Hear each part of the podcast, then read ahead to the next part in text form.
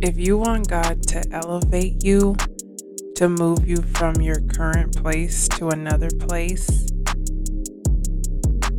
you have to examine your surroundings first and make sure that there aren't any lessons to be learned where you currently are that you haven't.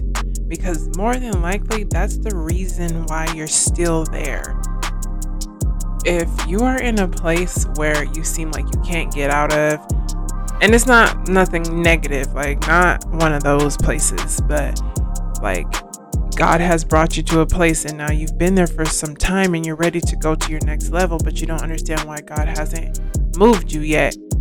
It's because there's still a lesson to be learned, or there is more fruit of the spirit. Maybe there's increase in faith. Maybe there's increase in generosity. Maybe there's things on your heart that are hard still that you haven't addressed. There could be a number of things but know that there's something right? Because for example um if you live somewhere like you live with your parents and you're just like i need my own place but God hasn't moved you yet. There could be a number of reasons why, you know? And you have maybe you even have the money and you're just like, why can't I find a place? It's because either your parents may be growing from the seeds you're planting within them. Maybe you're growing from the, the living situation. Maybe God is cultivating something in your heart while you're living with them so that you can know how to live with your own family one day. God is faithful to reveal and expose these things. So pray and ask him what what what more is there that I need to glean from this season, from this time in my life? Because we go from glory to glory. So if we're still at the same glory, then we need to know that there's more glory here in this glory that I'm in. And I might be missing something. I am missing something. So I need to ask God what that is what that is. And the Holy Spirit is speaking to elevation right now. He wants to elevate his children, he wants to elevate the church.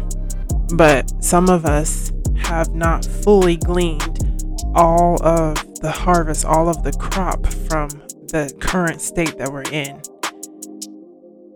So we need to evaluate and we need to pray and we just need to be humble and open to what the Holy Spirit is going to show you because He's going to show you. If He's speaking on this, it's because He's going to show you. He's ready to show you. He might already be showing you, and this is just confirmation for you.